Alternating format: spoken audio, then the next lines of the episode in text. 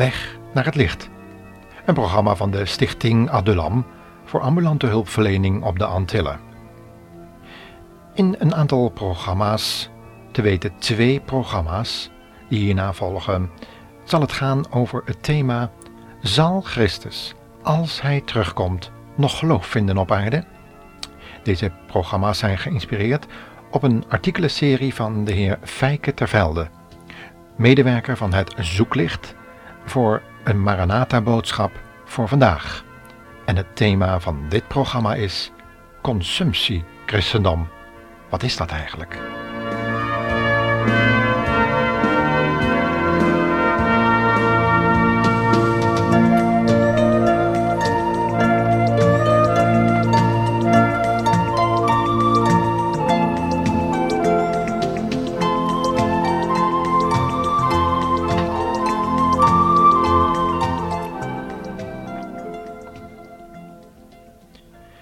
In een tijd, zegt Fijke Tervelde, de medewerker van Zoeklicht, die wordt gekenmerkt door de hang naar consumptie. Dat betekent nemen van het leven zoveel je kunt. We zijn een hebzuchtige generatie. Steeds maar meer willen, meer bezitten, meer genieten, meer, meer, meer. En daar zit een hele denkwereld achter. We zijn gaan denken dat genot het bezitten van dingen en het genieten ervan het hoogste goed is. We leven in een zogenaamde hedonistische cultuur, een genotscultuur, en dat speelt ook mee in het geloofsleven. We willen er wat aan overhouden. We gaan naar de kerk, horen de preek en vragen onszelf af wat het mij brengt, in plaats van wat ik moet doen om dit in praktijk te brengen. Zelfs in de grootste gemeenten wordt het steeds moeilijker om mensen te vinden die nog iets willen doen. Sommige kerkenraden zitten met de handen in het haar. Al het werk komt al jarenlang op de schouders van enkelen. Alle anderen laten gewoon het afweten. Ze zijn niet beschikbaar. Consumptiechristenen. Ja, we leven in een tijd van consumeren, ook ten aanzien van het christelijk geloof.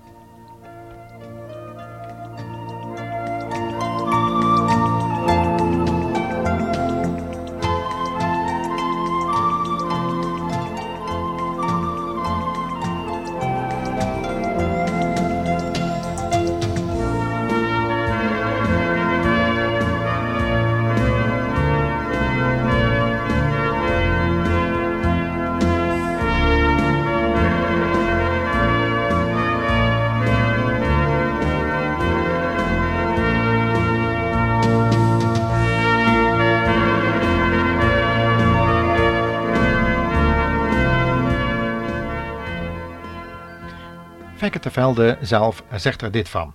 Het schijnt mij toe dat hierop ook wordt ingespeeld via religieuze televisieprogramma's op Amerikaanse leest geschoeid. Via de commerciële kabel-tv komen deze consumptieve religieuze programma's ook in ons land de huiskamer binnen. En wat moet het brengen? Bijbelsonderwijs? Nee, wonderen en tekenen, krachten en spectaculaire genezingen. Ja, ook prediking, dat wel. Ook de Bijbel wordt gelezen. Maar de inhoud van de preek is geheel toegesneden op de behoeftige mens. Het zijn hapklare religieuze brokjes, klaar voor consumptie. Maar het heeft geen inhoud. Het is leeg. Maar wie merkt het? Wie hoort dat het niet bijbels is? Consumptie christenen. Consumptie christendom. Waar zit u, beste luisteraar?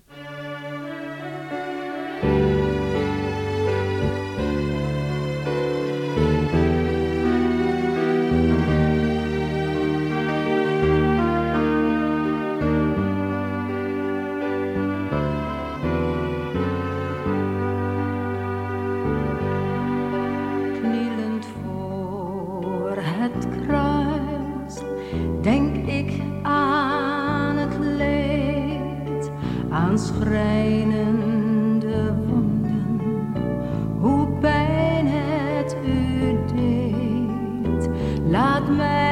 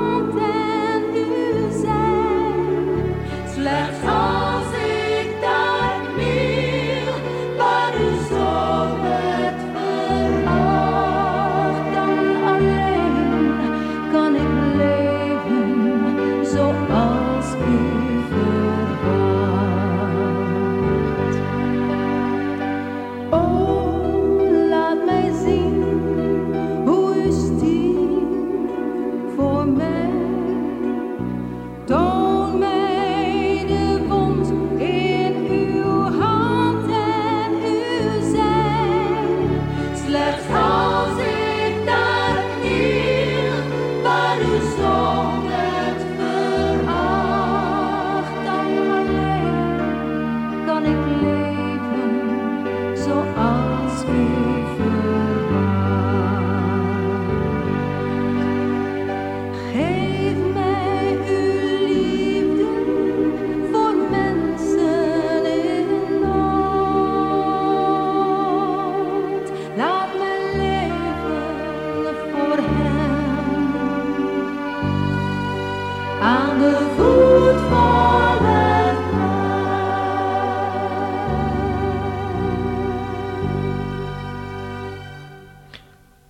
De zeventiger jaren verscheen in Duitsland een boek Alarm om de Bijbel.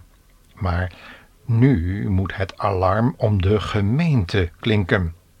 Want het geloof staat op het spel.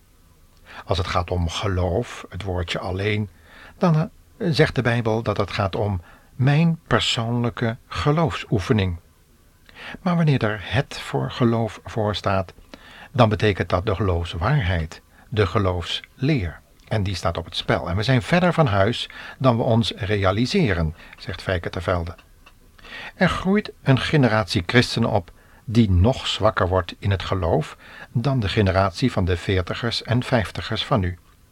En die zijn alweer volgens Fijke Tervelde over het algemeen al zo zwak.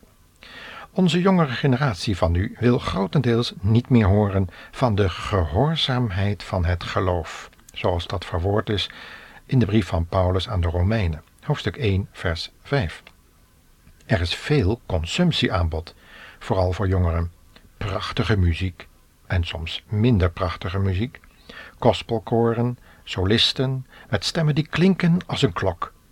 Daar is op zichzelf natuurlijk niets op tegen. Het is heerlijk als jonge mensen zich helemaal geven en zingen voor de Heere. Maar tegelijkertijd is er iets anders ontstaan. Consumptie-christenen.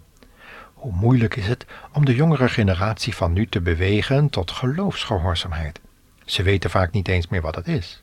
Het wordt hen ook niet meer uitgelegd. Er dreigt een groot gevaar. De duivel, de wereld en het eigen zondige vlees brengt deze jongere generatie ten val. De boodschap van het kruis. Dat is de boodschap van de verlossing in Christus. En die wordt steeds minder gehoord. Zou het waar zijn dat de nieuwe generatie christenen alleen nog maar van dit soort consumptiechristenen zijn? Die opgroeien bij de indrukken van de gospelmuziek en de wondercampagnes? Waar is dan het geloof? En het is die vraag die de Heer Jezus aan de discipelen stelt.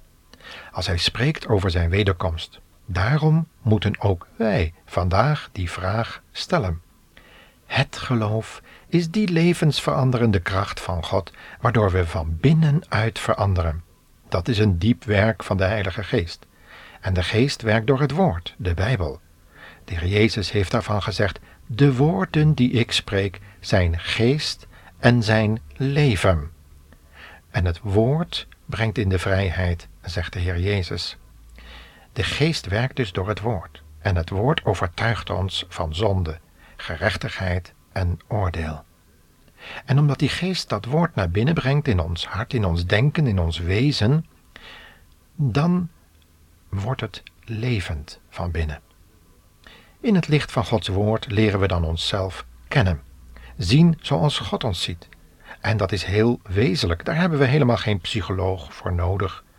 Daar hebben we God zelf en zijn woord voor nodig. En daarom is het zo van belang dat we in de stilte komen, bij een open Bijbel. Dan kan de Heer tot ons hart gaan spreken door zijn woord. Hij is de levende God en de Bijbel is zijn levende woord. Maar dat moet je wel zelf ontdekken en ook willen. Dan ga je ook de kracht van dat woord ontdekken en ervaren. En wanneer je je eraan overgeeft, word je verlost. Verlost van je diepste zelf, van je ik, van zijne hare majesteit eigen ik. Dat is het wat het geloof ons schenkt. En als dat niet meer wordt geleerd vanuit de rijkdom van het evangelie, dan is het einde van het christelijk geloof dichtbij gekomen. Dan is het verworden tot religie, bestemd voor de consument. Uiteindelijk worden dan alle bijbelse waarheden in een aantrekkelijke tv-show in de uitverkoop gegooid. Beste luisteraar, zou dat de bedoeling zijn van de Heer Jezus Christus?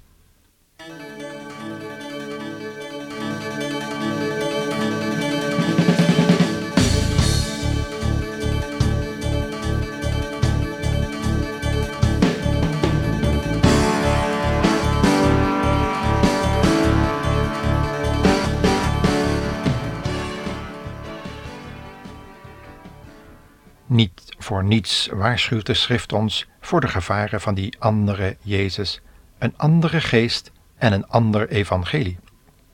Paulus spreekt hier over populaire mannen die zichzelf aanbevelen, als zouden zij iets zijn in Gods koninkrijk en een medaille verdienen, zoals dat helaas tegenwoordig nog wel eens gebeurt. Dat kunstenaars of ook wel predikers zo'n medaille krijgen opgespeld omdat ze hun gaven in dienst van het evangelie hebben gesteld. Alsof dat een prestatie was waarvoor geklapt moet worden. Paulus zegt daarvan: zij zien aan wat voor ogen is. Het gaat hier kennelijk om het spectaculaire. Er is wat beleven bij die grote mannen. Paulus kon daar niet aan tippen, zeiden ze. Ik zag grote shows op de Amerikaanse televisie in enorme zalen met zo'n twintigduizend mensen. De prediker kwam op onder de klanken van mooie muziek. Hij had een grote Bijbel in zijn linkerhand. Hij sprak enige woorden over Jezus die wonderen doet en ook vandaag. Hij zwaaide met de Bijbel, maar deze bleef gesloten. Er was totaal geen boodschap, geen inhoud, slechts loze kreten, steeds meer onderbroken door massaal applaus. Ik begreep niet waarom men eigenlijk applaudisseerde. Toen weer hele mooie muziek. En toen kwamen mensen naar voren die genezing hadden ontvangen. Tijdens diezelfde samenkomst. Ze kwamen op het podium. De man blies op hen, schreeuwde tegen hen, of bewoog zijn arm in een richting en de mensen vielen om, achterover, in de armen van helpers die daartoe klaar stonden. Golven van emotie gingen door de zaal. De prediker schreeuwde de zaal in, richting een bepaald vak. Hij vroeg of ze ook wilden omvallen, want, zo zei hij, dit is de kracht van de Heilige Geest. Massaal riep men terug dat men ook wilde omvallen. Hij schreeuwde iets onverstaanbaars, bewoog zijn rechterarm en honderden vielen om door de onzichtbare kracht. Ook in ons land neemt dit soort dingen hand over hand toe. En het trekt veel mensen. Consumptie, christenen. De commerciële televisie is inmiddels beschikbaar. Alles is gereed en de uitzendingen kunnen beginnen. En ze zullen beginnen. Velen zullen worden betoverd. En juist waar we zo'n behoefte hebben aan de vernieuwing van het geloof door de Heilige Geest, waar er zo'n behoefte is aan een geestelijke opwekking, daar komen ook de krachten van de duisternis openbaar om ons een andere Jezus, een andere geest te brengen. Een verzwakt christendom dat de Bijbel niet meer kent. Een jonge generatie die niet meer wil horen van en leven uit de gehoorzaamheid van het geloof En die zal worden meegesleept door dat andere evangelie. Het lijkt echt. Ze gebruiken dezelfde woorden. Ze zwaaien met dezelfde Bijbel. Lezen een tekst hier en daar. Het is bijna evangelisch en bijbelgetrouw. Maar het geloof? Nee, dat is het niet. Zal dat nog gevonden worden op aarde?